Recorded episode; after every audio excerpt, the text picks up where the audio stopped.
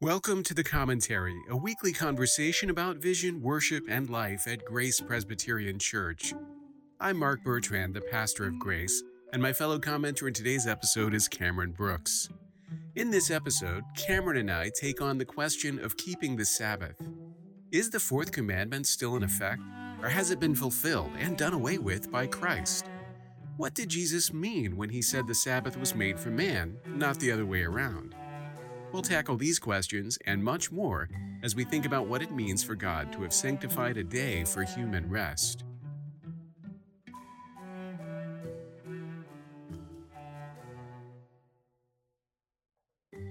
Well, in your current sermon series, Pastor Mark, you've been talking a little bit lately about how Jesus came to fulfill the law and not to abolish the law. And we had a you know that recent sermon focus there, and we've been diving into the particulars lately. So I've been thinking about that notion, what it what it means for Jesus to fulfill the law. And for me anyway, when I think law, I immediately go to 10 commandments. So I've been I've been kind of like thinking through one by one. What does it mean for Jesus to fulfill all of these? And that might be the wrong way to think about it, but what I want to talk about in, in this episode is the fourth commandment, commandment about keeping the Sabbath, remembering the Sabbath in particular. So the broad question is maybe maybe there's two questions. One is do we need to keep it if Jesus fulfilled it? And two, what would that look like? I, sure. I know, you know, I know that there are lots of perspectives here. Growing up, I I had this experience where in the Lutheran church, it was kind of the Sabbath was this thing that you know, it was Sunday. It was the Sabbath was Sunday. You're you're supposed to keep it, but I didn't really know what that meant. But it meant something like like whatever my mom felt like calling out, like you shouldn't be doing that thing on a on a Sunday. That's usually what it meant, and but it, we weren't very strict about it, you know. So like sometimes we'd be hanging out with friends, sometimes we wouldn't, and that was always a little strange to me because we would never do that with any of the other 10 or the other nine commandments, right? So there was there was no wiggle room with say murder. You know, we're not right. going to play with that or or or idols. You know, we're not we're not going to create idols. That there's not like, oh well, okay, I suppose. Mm-hmm. So so I'm a little confused about how you know how does the Sabbath relate to those other commandments, and what does it mean that Jesus is fulfilling yet all of them together? Yeah, so, yeah, so there's a, there's a lot to unpack here, but I think the the first thing that we can think about is the idea that Jesus brings some sort of change to the Ten Commandments or to the law, right? He he doesn't abolish it, but he does fulfill it, and so there is some kind of change. I think Edmund Clowney does a good job in his book how Jesus transformed the Ten Commandments, taking each one of those ten and showing in the New Testament how Jesus brings a transformation, not an abolishment. He, he doesn't repeal those laws, but they do change. They do become fuller. We can appreciate them in different ways. And so I think for, for anyone who's who's asking the big question about the impact of Jesus on the Ten Commandments, uh, I would highly recommend going back to Clowney's book and reading through that chapter by chapter, when we think about the fourth commandment in particular, I think you're right that there is something different there in the way that we treat the fourth commandment uh, remember the Sabbath day and keep it holy compared to the others. In fact, I think it's probably fair to say that if you were to poll contemporary Christians, a lot of people would give this as an example of Jesus fulfilling the law and in fulfilling it, kind of doing away with it. Uh-huh. Right. Because although, in a sense, you know, we'll still say the fourth commandment is, is in effect, practically speaking, we act as if it's not. And that now we, we're kind of left with just nine commandments and one kind of piece of guidance, let's say, right. that it's kind of mysterious how to apply. So I do think that it is probably like the most American way that, that you can react to the fourth commandment is to ask yourself, how do I get out of it? You know, you're given this command to rest. And of course, the thing we want to know is, you know, how strictly enforced is this rest going to be? Right. You know, eh, is there wiggle room? Do we literally have to not work? Do we really have to do this? I think a lot of those questions are questions that that come very naturally to us, so that whenever we think about the fourth commandment, and we think about the Sabbath, we think about it primarily in terms of strictures, requirements, rules, and and that sort of thing. Yeah, yeah. I, that's that's a good point because I certainly thought about it that way growing up, and you know, most of my life, in fact, and didn't think about it as rest. It was Yeah. it was more like this is a day where you can't do the things that you would rather be doing. Right. And I think it's a tragedy that, that this is how we approach the question of Sabbath for that reason, because we approach it as a big negative and we lose sight of the positive that's in view. So hopefully we'll be able to to to dig into that positive side of rest and, and kind of bring that more to light. Um, one thing that I want to say as well, I think this is worth thinking about too there's been a huge sea change when it comes to this idea of this day of rest because there are people living today who can remember when it was very different than it is now. I mean, I still remember growing up, there were still blue laws in effect, and, and businesses were not open on Sundays. Um, it wasn't just Chick fil A, it was everybody that was closed on Sundays for the most part. And as a result of that, it was pretty easy to at least keep the don't work on the Sabbath part because everything was kind of closed anyway. And you couldn't go out and shop, right? You couldn't go out and do whatever you wanted to do. And so there was a kind of enforced rest, you might might say. And all of that is gone. And I think most Christians look at that and think it's it's for the best. You know, it's it's probably good that uh, that we don't have this. So Except for the fact that Chick Fil A is right, know, The- still closed. there's there's that right. There's that. I think there are a lot of Christians who are really sad they can't go through Chick Fil A Yeah. after church. But I mean, when I was a kid, you know, kind of sharing childhood experiences, when I think about like like what did keeping the Sabbath mean, there's really two things that I can think of. You know, you had you can't work on Sunday. That that was one. And the other one was you have to go to church. Right. So there was the thing you couldn't do, and then the thing you had to do. You you couldn't work, and you had to go to church. And I think most Christians, if you ask them now, would say, if we said like hard and fast rule, you cannot work on Sunday and you must go to church on Sunday, that sounds like legalism. Mm-hmm. Like if you strictly apply that standard, that sounds like you're asking way too much of people. I think our attitude tends to be that uh, like church attendance on any given, Sunday, that that's ideal. That's great. Uh, if that works out, that's that's cool, but it's not an obligation. Like it's ideal, but it's not obligatory. And whether or not you work on Sunday is not really your call. That's your boss's call. Your employer is going to decide when you need to work. And so that's not even in your hands. And so we're in this weird situation where like this very Christian dilemma that's embodied in the, the old film Chariots of Fire. You know, where you have this guy who's this great runner, but he won't run on Sundays. And the whole movie kind of revolves around this dilemma of, you know, how do how are you a competitive runner who will not compete on the day that the competition is scheduled on? That dilemma is so alien to modern Christians. You know, I think it, it would be baffling to people why this guy wouldn't run on Sunday because there's all kinds of stuff we would do on Sunday. And it's easy to imagine his pastor, if he lived today, telling him not only can you run, but you should because you've been given this gift by God. And when you run, you you feel his glory. And so you should do that on the Lord's day. It's probably the best day for you to do this, or so we would rationalize. But um, I'm- I'm- Westminster Confession takes a different view. You know? before we go there, can Yeah. I? I want to clarify a little bit. Like, what do, what do you mean when you say that most of us think that Jesus fulfilled the Sabbath and and did away with it? So, like, in how you know how how did Jesus do that, or what?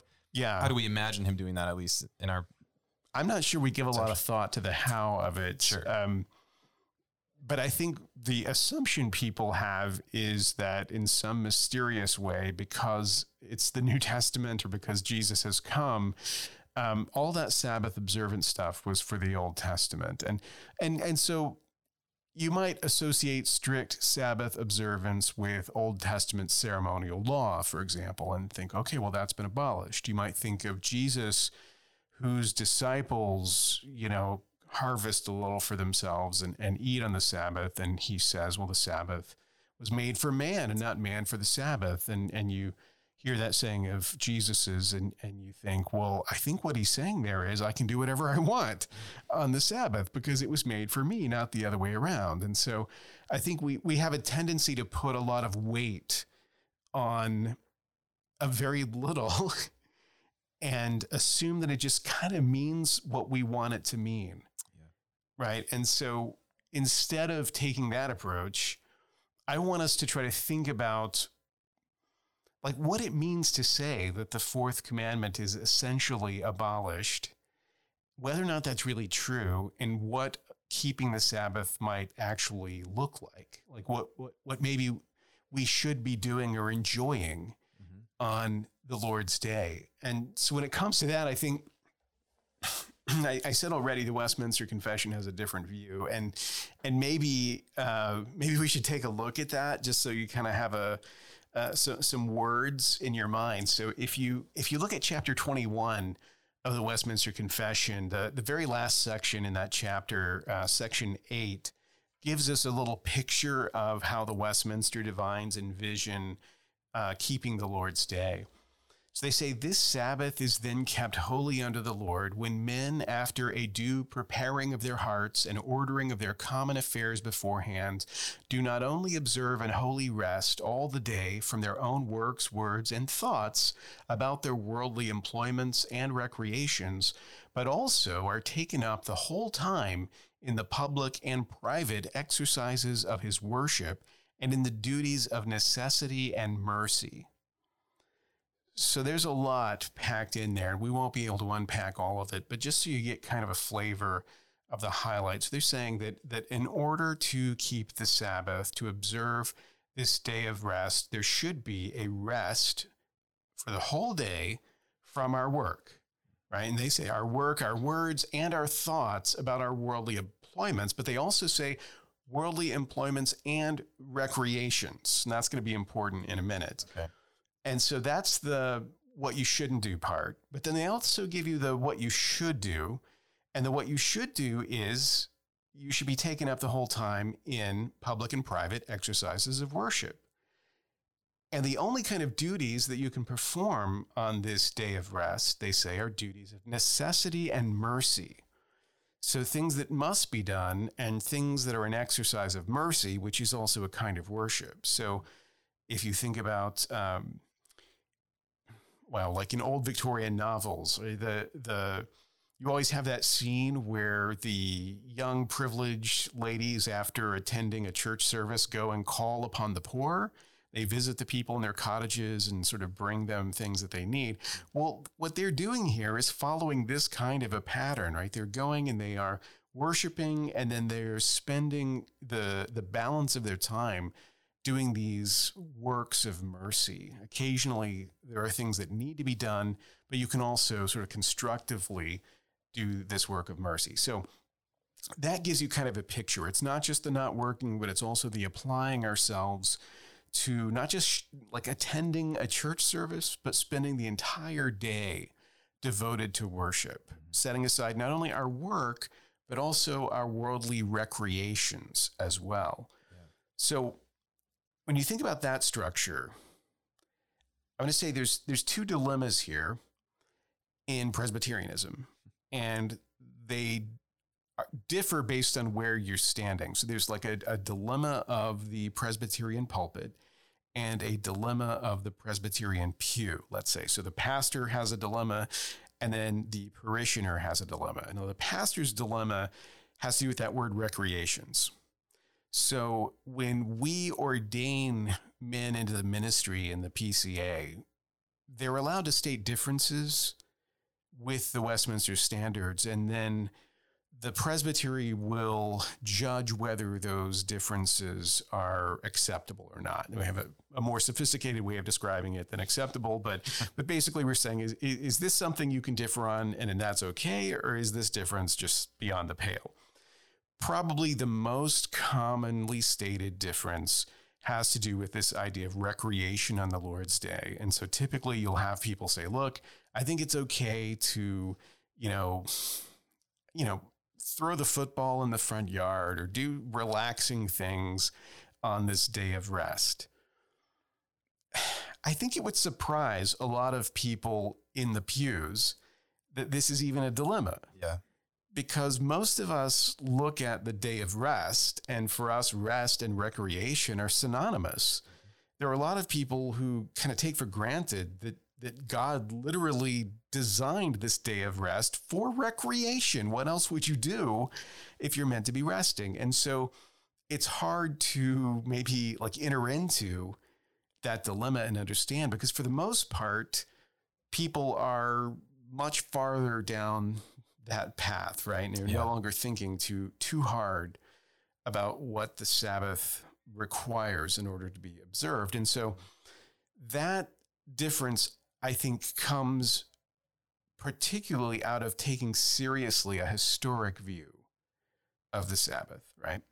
We can talk a little bit about why it's it's necessary to take that view. So, uh, the fourth commandments when it is stated in the book of Exodus, has with it some explanatory wording where our Sabbath rest is compared to God's rest in the work of creation. Mm-hmm. That for six days God works, and on the seventh day he rests. And in that same way, we're to do likewise. We are to work the six days and take the seventh day as a day of rest from our work. And so that is specifically mentioned in the commandments. Now, what's interesting about that is the creation work and the day of God's rest comes before the fall, not after. And all of these conditions of life that are true prior to the fall, in the Reformed tradition, our theologians will talk about those as creation ordinances. Okay. So these are not accommodations to sin. These are not things that uh, God brought in because of the fall. These are all characteristics of what we might think of as a perfect human environment. And so before sin entered into the world, this idea of rest was one that, that existed, one that, that we see um, in God's rest. And so the idea that it has been abolished is a little bit harder, right? Okay. Because it's easy to see how something introduced as an accommodation to sin could be superseded as, you know, the the what is good passes away as the perfect comes. Yeah. It's much harder to see how something built into the DNA of creation passes away. Yeah, I want to I want to read the passage from Genesis 2 because there's something that I noticed about it recently that I hadn't before. So this is the beginning of chapter 2. Thus the heavens and the earth were finished and all the host of them. And on the seventh day, God finished his work that he had done, and he rested on the seventh day from all his work that he had done. Then, verse 3 So God blessed the seventh day and made it holy, because on it God rested from all his work that he had done in creation. So, just that that word made, you know, like obviously he's resting here, but all, all the other days he's he's making things, making creation. And on this seventh day, God blesses it, which is we know is a significant word in this story so far. But then also, you know, declares this thing like a like a part of creation. It seems. So I I understand what you're what you're calling a, a creation ordinance. Right. That's what it is. You know, it, it seems like it's like baked into the universe kind of a thing. It's not just something that is is there. Is, exactly. is that what they're getting at? Exactly, exactly. And so essentially the idea is we're playing a little fast and loose when we tell ourselves that the fourth commandment is just kind of done away with and is no longer applicable or that it has a sort of like power of guidance to it but not really commandment any longer. It no longer reflects god's holy character whatever however you want to put it. It's difficult to square that with the reality that this rest comes before the fall and that the commandment specifically is anchored to that creation reality, uh, the structure of reality. So, because of that, historically in Christianity, we, we've taken the fourth commandment very seriously. We've recognized a transformation in it. So there's definitely change. We don't keep the Sabbath the way that they did before Christ. Uh, the day of observance has changed from the seventh day to the first day of the week, from the Saturday to the Sunday.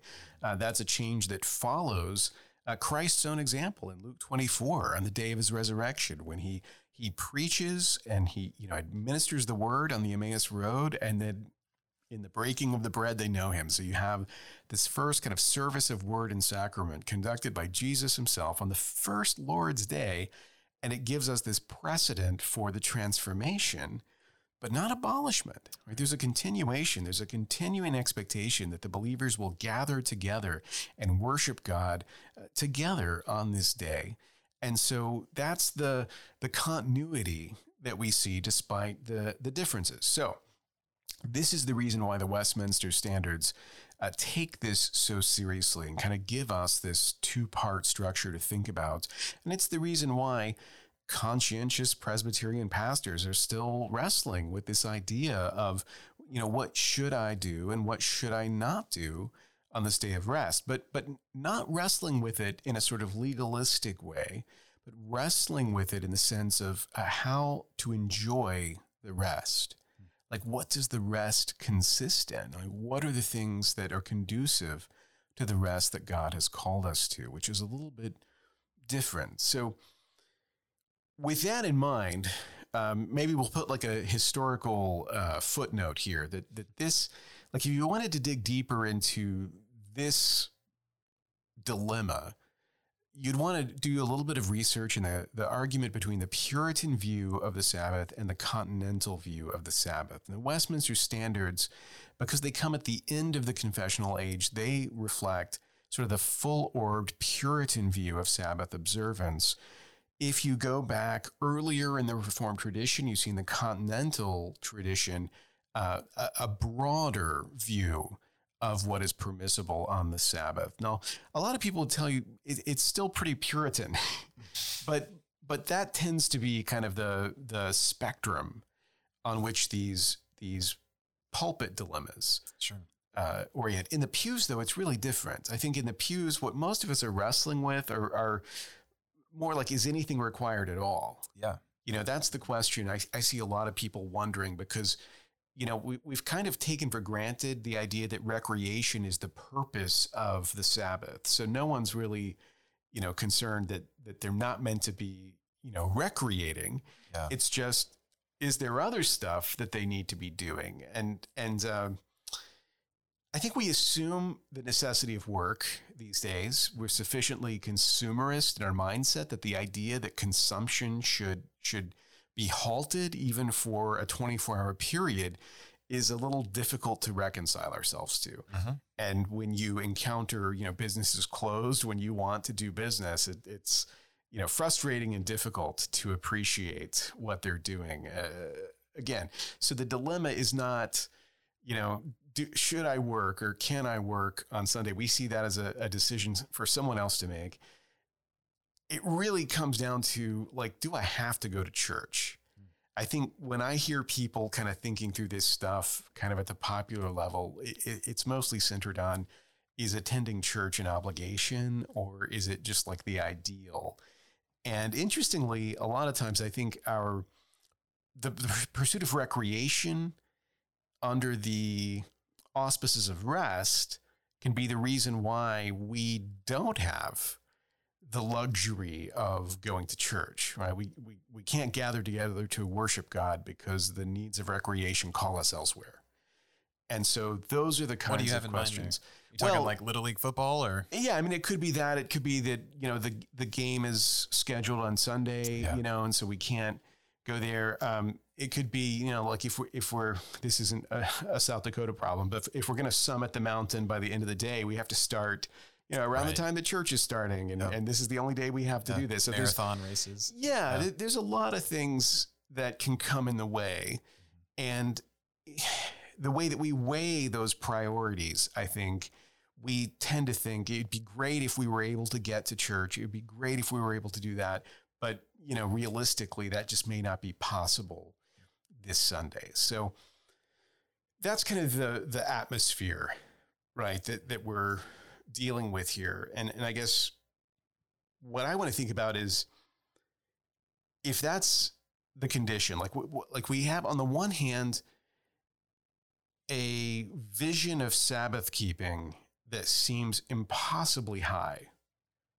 And on the other hand, a reality of Sabbath keeping in our own day that, that seems to be like it's hard to imagine a lower threshold, right? It's hard to imagine if, if we've gotten to the point where uh, even like being at church feels like an optional ideal, you know, something that, that, that hopefully we'll be able to do that we've got quite a bit of distance between those two things. And the question is, how do you bridge that distance? And, and should you? Mm-hmm. Like, I think for a lot of people, maybe you think to yourself, the way things are now might be the best way for things to be. Like, why would we want to change? This seems most convenient to me. But I want to suggest that there's a way of thinking through this that would be really beneficial for us. So, if we go back, I think the first thing is to go back to Jesus and to think again about those words of Jesus when he says that that that man wasn't made for the Sabbath, the Sabbath was made for man. Like what is he getting at there? Now, it could be that what he means is this Sabbath stuff, that's just legalism and we should not worry about it any longer. I don't think that that's what Jesus is saying. I, I think what he's getting at is more like this. The Sabbath is a gift Right?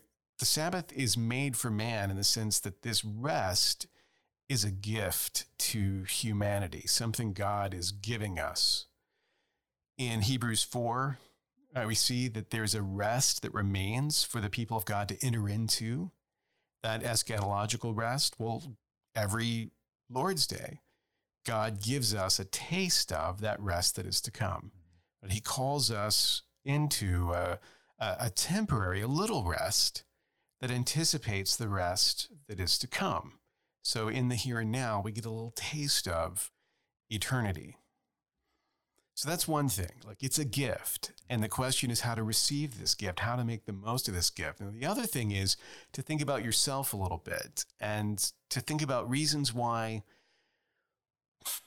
the Sabbath that might seem most convenient to you might not be the Sabbath that is best for you. And I would suggest in the 21st century, we are so consumer oriented. We are so, uh, even now, like, like so mostly online that it's not unusual for people to talk about how they've lost track of what day it is. you know, trying to remember, like, what day is this again? And in an environment like that, maybe we need this special set apart day more than ever right? I think that that disorientation that we often feel in our own time testifies that there may be something about this gift that we, of all people, need to receive. I've I've heard people lately making similar arguments related to burnout. Yeah. Know? And it's it is a particular facet of our time, maybe. I don't know. And I mean, you know, people have always worked hard, but we have this word that we're throwing around that people are just getting really exhausted that you know we're we're overworking ourselves and and I've seen Christians then responding and saying, well, you know, there's this thing called Sabbath where you can stop, you know, right. you can stop your working and that this is a gift from God. God, God is calling you into it. And I, I know some pastors who are, who are using that angle to invite Christians into observing Sabbath. And I think it's clicking with a lot of people. They're like, right. oh, yeah, I'm not just a consumer, nor am I just a producer. You know, ultimately, I'm not either of those things. I am a I'm a child of God. Yeah, being invited into that. I'm a human. I'm a human. Yeah, yeah, and I, I yeah, I think you know that that that sort of like built-in resistance to the idea of required rest is a sign of how much you might need it. Uh-huh. You know, it's it's like uh, if you're a truck driver and and you're not allowed by law to drive over a certain number of hours, you'll yeah. see you know, semis pulled over on the side of the road or in a rest area because you you have to take that mandated rest. And you know, just given the nature of things, that that's frustrating. Like for the guy who who has used up all of his hours and is forced to rest, he'd probably rather get going, right, and accomplish more and and and use that time more effectively. The problem is, of course, like you say, burnout. The problem is that that as a human being, you you need that rest built into your reality. So I think that's very suggestive to us, right? Like if we're if we're trying to think like how should we think about the Sabbath, then that idea that we might need this rest, that that especially now it might be good for us, is something we've got to take seriously. I think we also need to think about that conflict between recreation and rest. That maybe they're not synonymous. Like maybe the fact that recreation does so often come between the the need for worship and the need to do those those works of necessity and and mercy that we should rethink recreation a little bit. And and I'll say like my my biases do lean more in the continental direction not so much though that I feel like I can look at the the Westminster wording here and say well this is wrong. This should be looser. Like um, when I read these words I see an ideal being set out that it's hard for me to fault. You know, I, I don't see people keeping this description of the Sabbath and say, boy, that sounds like a, a breeding ground for legalism. I see something really beautiful in in that observance. And so I, I think it's it's it's something to reconsider, you know, and think instead of thinking of like the requirements of Sabbath, to return to it as gift think about the way that Christ sort of positions it as this gift of rest and think of it as something we're meant to enjoy. Like we're meant to benefit from this rest, not to see it as an obligation. And I think the more observant we are, the more we benefit. And the more we limit our observance, the more we kind of try to undo the the the rules in a sense, the more we limit our ability to benefit hmm. right? So I think, however you land on this, don't enter into the question of Sabbath rest trying to minimize how like how much of the day can God monopolize? Yeah. You know, instead kind of enter into it thinking like how much of the rest can I have for myself? Mm-hmm. Yeah, yeah, that's really helpful. Do you think it's do you think it's fair or, or warranted to see certain acts of recreation as maybe not rest but worship? You know, I mean, mm-hmm. there's also that that Protestant or Lutheran Protestant perspective that all things can be done to the glory of God. All things right. can be worship. Right. So sometimes that's how I've, you know, thought about a Sunday afternoon. Yeah. I, I can worship God kind of throwing the football, sure, or relaxing in the backyard. You know, what whatever's yeah. going and on. And I think right, and I think that that's, I mean, that's kind of the lines of that sort of argument. You know, like like surely these are forms of rest. You know, and so that's that's definitely an argument that has merit in my mind. Here's the thing that gives me pause though, because I think a lot of times the same arguments are applied to like like why maybe I don't need to worship at all this Lord's Day, right? Uh-huh. You know, so so we have this clear indication that that what is expected of us is that we will not forsake the assembling of ourselves together. That the most important thing that we can do on the Lord's Day is to worship Him, and yet we find all of these rationales for not doing that, and I think a, a a really easy kind of rationale to adopt is that idea that that literally anything I do is worship.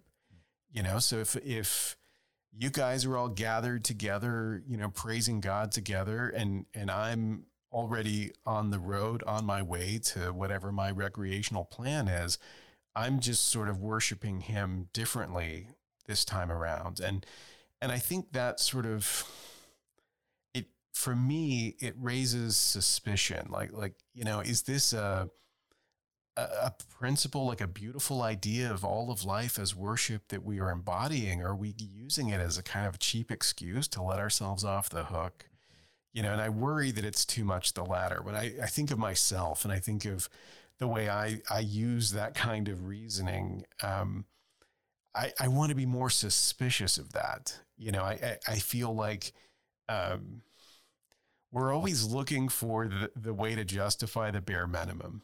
Yeah. You know, and so I don't think you you derive the the benefit of the gift that you've been given by by trying to you know fence it in in quite that way. And and I also think too, like if if it's true that the fourth commandment refers back to creation as a way of, you know, God has structured the week, He's structured our timekeeping in such a way that this rest is part of the structure, then I think we're justified in structuring our lives so that we can enter into that rest. Mm-hmm. You know, and so the choices that you need to make in life so that you can do that are choices that you can make. I mean, it is possible to, you know, proactively arrange your affairs so that you can do this. And and maybe given how woven in the fabric of of creation it is it would be worth doing that worth taking that seriously. You know it's again i realize times change. You know when i was a kid you went to church three times a week and you know on wednesday night the pastor always said the real christians are the ones who show up on wednesday night. And and now it can feel like a burden that you have to go to church on a Sunday morning every single week, you know? I mean, that's so much to ask. And and so I get that. But again, we're not thinking in terms of requirements. We're thinking in terms of benefits and how to enjoy the rest that has been given to us as a gift.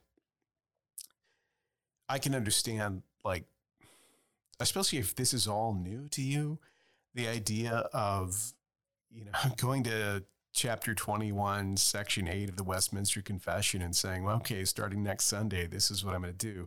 That may feel like like too big a stretch. Mm-hmm.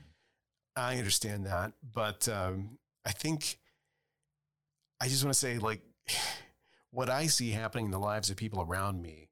I think even if you don't get there all at once, any little step closer to rest is a step in the right direction like whatever you can do to claw back some of that time, to, to actually experience some of that rest, to spend that time in worship, to spend that time in, in service, that's worth it. You know, so I'm not saying, hey, you're a bad person if you don't, you know, starting next Sunday, resolve to do things this way. I'm just saying for your own benefit and for your own blessing, strive to enter into that rest. Yeah.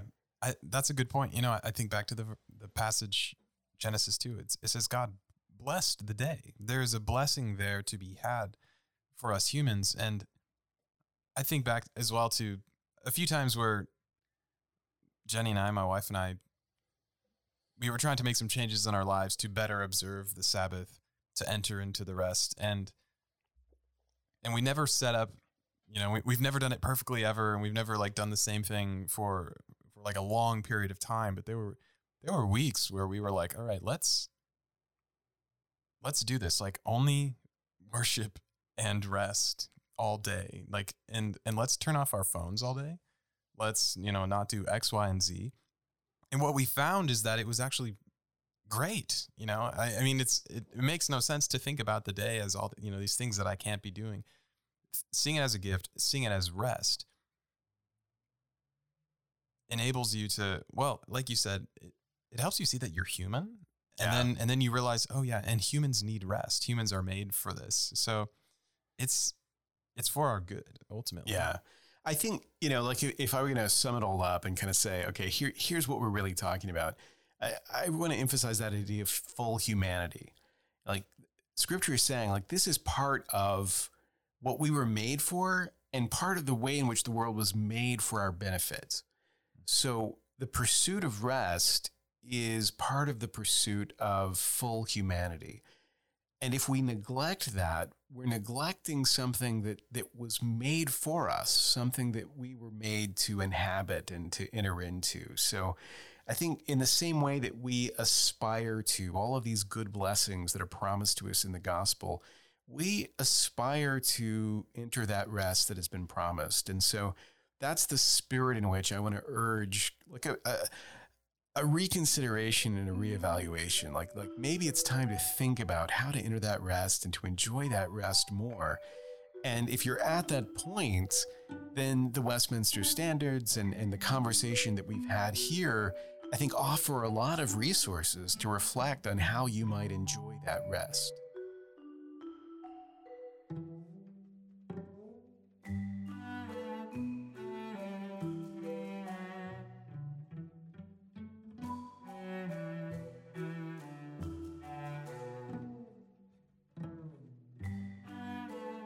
That's all the time we have for now. Thanks for listening. If you are curious about the Westminster Confession's teaching on Sabbath observance, we'll include a link to the relevant chapter in the show notes. Also, if you're interested in the concept of creation ordinances and would like to dig deeper into that, we'll include a link to John Murray's classic book, Principles of Conduct Aspects of Biblical Ethics. I hope we've given you plenty to think about in this episode, and I hope you'll join us next time. Until then, if you've enjoyed the commentary, you can rate us on your favorite podcast app and share episodes with your friends on social media. You can subscribe to the commentary on Apple Podcasts, Spotify, and Stitcher. To find out more about us online, visit graceforsiouxfalls.org.